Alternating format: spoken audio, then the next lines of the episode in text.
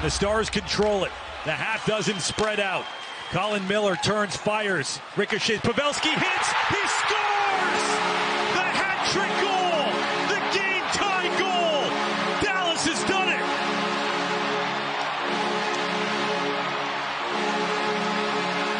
The Dallas Stars pull off another insane third period comeback, down five to one in the third to the Minnesota Wild, and they come back to tie it, earning a point in what was eventually a shootout loss. And on today's episode, we'll talk in depth about this game, and we'll hear some post game sound bites from Ryan Suter, Joe Pavelski, and Roope Hintz, as well as Stars head coach Pete DeBoer, to get some insight on the thoughts surrounding this game within the Stars team, organization, locker room on today's episode of Locked On Stars. Your Locked On Stars, your daily podcast on the Dallas Stars. Part of the Locked On Podcast Network. Your team every day.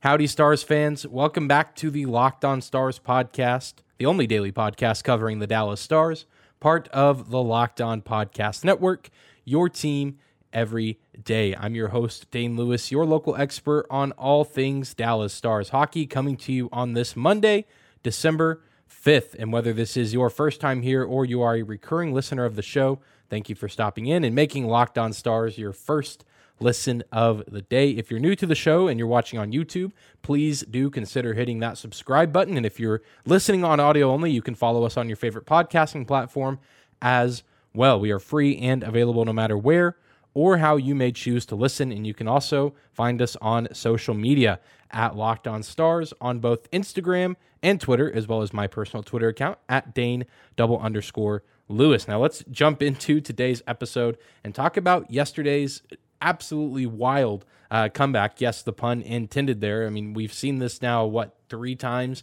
from the Stars at home against divisional opponents. The Stars just felt down and out early in the third period. They enter the third period down four to one. Scott Wedgewood comes in in relief for Jake Oettinger, who though the goals that he surrendered were not all entirely his fault, uh, certainly you know, not good for his morale, I imagine, to leave him in. And Coach Pete DeBoer even said after the game he put Scott in there to just put a little bit of a spark under the team to see if it would amount to anything. Uh, and at first, it didn't really seem like it was going to do much as the Wild scored a goal 29 seconds into the third period, putting the lead at five to one. The Stars, I mean, seemingly just down but out. It really just seems like a death sentence at that point to be down by four to a team that has been outplaying you for the entire game. But if you've been watching the Stars this season, especially over the past couple weeks, uh, you're not really surprised to see that they refused to give up. They did not give in, and they clawed and scratched and fought their way back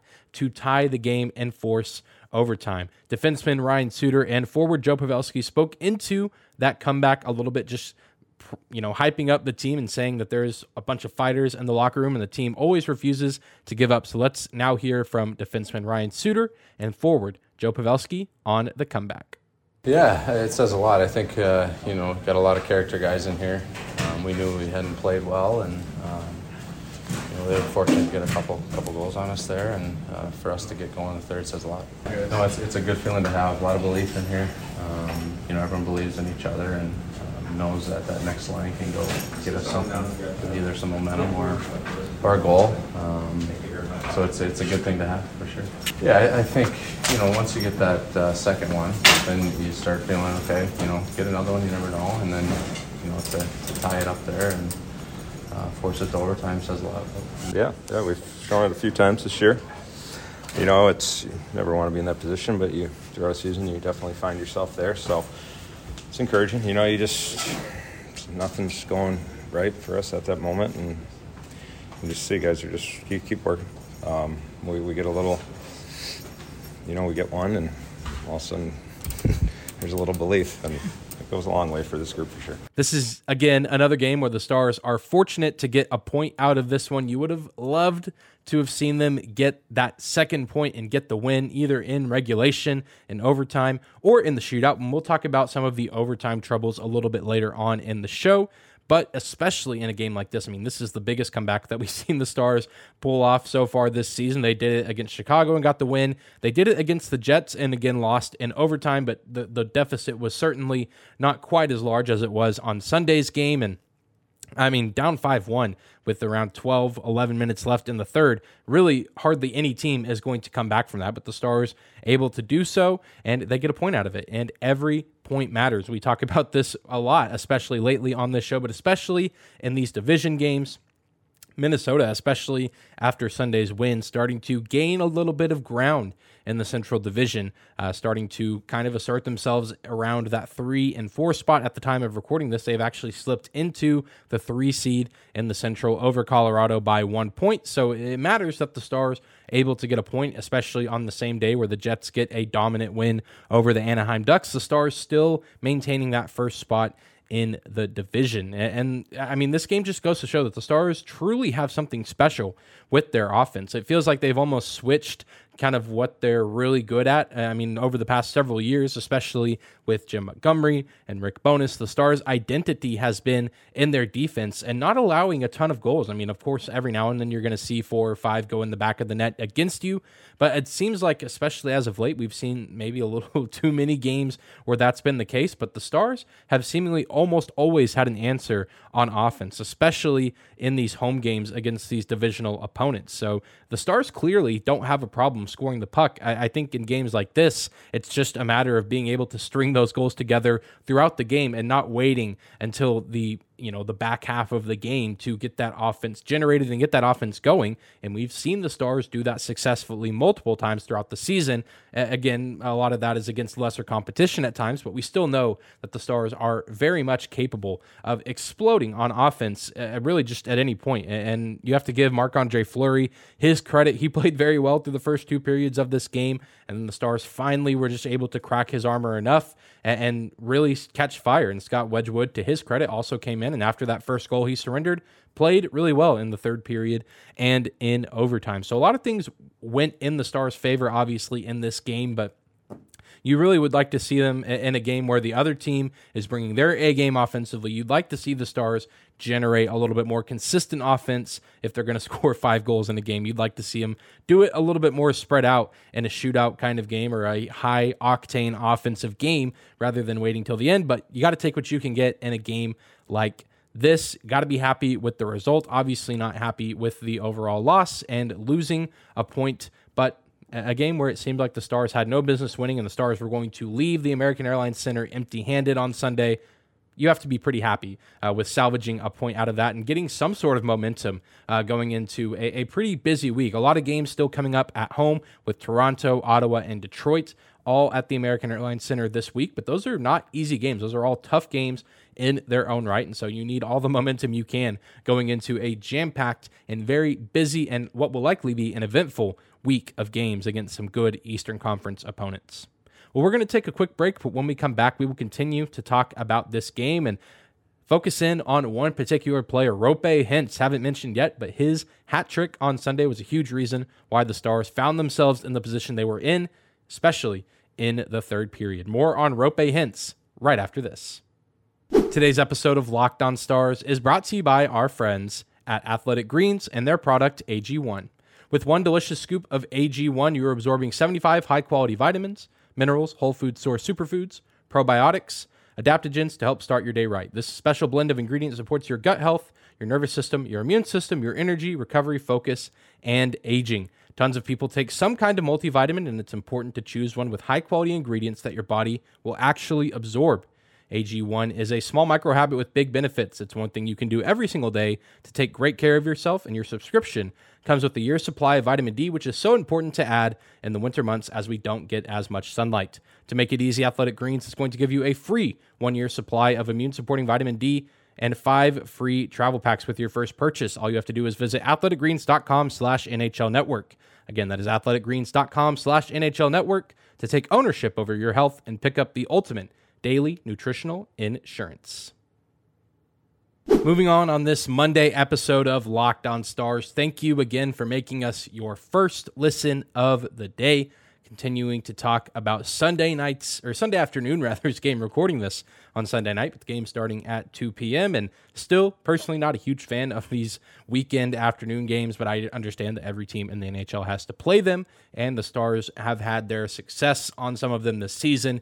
Getting that win back in November against the Flyers on a Sunday afternoon, just not quite uh, as fortunate this time around uh, with a shootout loss for the Minnesota Wild at home. But there were still some really good things in this game outside of the Stars salvaging a point, and one of those good things was the performance of Roope Hintz, still relatively fresh off of signing a new eight-year extension earlier this week. Roope went ahead and reminded Stars fans what they get to enjoy for the rest of this season and for the additional eight seasons that are coming with his new deal. He scored a hat trick in this game and was truly uh, the engineer behind what was this Dallas Stars comeback, uh, scoring the second goal for the team uh, and kind of getting the momentum started. And then, of course, scoring the game tying goal, his third of the matchup and the eventual uh, goal that would force overtime for the Stars. A huge performance from him, and all around uh, a four point effort for Roope Hintz as he gets an assist as well on Jason Robertson's goal. Jason Robertson also just a good game all around for the top line, uh, as we'll talk about kind of this segment, but mainly Roope Hintz with four points in this effort. Robertson gets an assist and a goal, and Joe Pavelski with a quiet three assist performance in this one as well. Well, let's go ahead and take a moment and listen to what Roope Hintz had to say about his performance and just the, the game as a whole, the team's comeback effort in the third period. Yeah, that was a great comeback. Uh, we have had those this year a couple, so we were we knew here that we're gonna get if we get one, then we're gonna get more. So that was great. Oh, of course, you wanna you wanna score in front of your fans, and like when when the game is on the line, you wanna you wanna get there and get some goals. So but it's nice. Yeah, of course when you when you're feeling it on there and uh, you you get the pass, you you feel it better. Of course, when you're you have a couple already, so I think it was good that we got one point at least today. Jason Robertson really has been the center of attention for the Stars as of late, and especially around the NHL world. If you're talking about the Dallas Stars, you're probably talking about Jason Robertson. But I still believe, and I know many others share this belief as well, that Hintz is still the Stars' all around best forward on the team. Yes, Robertson is an elite goal scorer. He's a sniper, but he can also score in close at times. But what Roope does is really just unlike anything else that other forwards on this team can do. His scoring ability is, I think, at the same level, if not better at times, than that of Jason Robertson. Just the way he can, you know, move with the puck, he can deke really well, he can make guys look silly on their skates. He just does a lot of different things really well. He can score, he can pass, he can facilitate, but he can also play a high level game in the neutral zone as well as in the defensive zone as well. A guy that I think uh, should be in the Selke Trophy conversation pretty much every season. Uh, I, I, know that there's a lot of guys that are always in contention for that, and guys like Patrice Bergeron who seem to just win it year after year. But I think Roope Hintz deserves some Selke love, especially this season. He's playing really well on both sides of the ice. And of course, you do have to highlight Joe Pavelski, especially on some of Roope's goals. The passing just exquisite from Captain America down the stretch in this game. And Roope touched on it uh, a second ago whenever we heard the audio from him in the Stars locker room after the game. And he just continues to play at such a high level and, and really, you know, helping be part of this huge comeback. And, you know, his coach, Pete DeBoer, tons of praise for him after the game. He's, of course, been witness to a ton of this excellent play from Pavelski over the years, and things have not changed a lot for him as far as the ability that he has to not only score the puck, but also just set up his teammates with good looks. And some of those passes, really slick backhand passes, not easy passes to make, and not always necessarily the easiest passes to receive. But Roope Hintz a skilled enough player to receive those passes well and you know, beat the defense, beat Marc Andre Fleury, especially that two on one. Uh, maybe my favorite goal of the game outside of the eventual game tying goal from Roope Hintz. But you have to give a ton of credit to, for, to him, uh, you know, proving to Stars fans as if there was any doubt uh, in our minds that he is absolutely 100% worth the contract extension that he was given. And really great to see back to back hat tricks from two players that you expect to be the centerpiece of your franchise for the next several seasons, at least eight seasons uh, with Hintz. And I imagine Jason Robertson likely sticking around for that much time, if not longer. Uh, of course, his contract looking a little bit different. Jason Robertson, perhaps the most underpaid player in the league, and Roope Hintz seems to be getting compensated nicely for his services. Both those guys playing extremely well, and the third guy on that line, Joe Pavelski, also playing incredibly well this season and loving what I'm seeing from them. And hopefully, we will continue to see more because uh, the Stars need all of the help they can get from the top line. And then, of course, whatever comes after that is secondary, but great stuff from the top line as per usual. Well, we're going to take one more quick break, but when we come back, we will shift our attention to overtime and why the Stars have struggled past regulation this season, what they need to do to fix it. More on that after one more quick break. Today's episode of Locked On Stars is also brought to you by our friends at Bet Online. BetOnline.net is your number one source for sports betting info, stats, news, and analysis. You can get the latest odds and trends for every professional and amateur league out there, from football to basketball to soccer and esports. They've got it all at betonline.net. And if you love sports podcasts, you can find those at BetOnline as well. They're always the fastest and easiest way to get your betting fix. So you can head to their website today or use your mobile device to learn more about the trends and action happening around the sports world. BetOnline.net is where the game starts.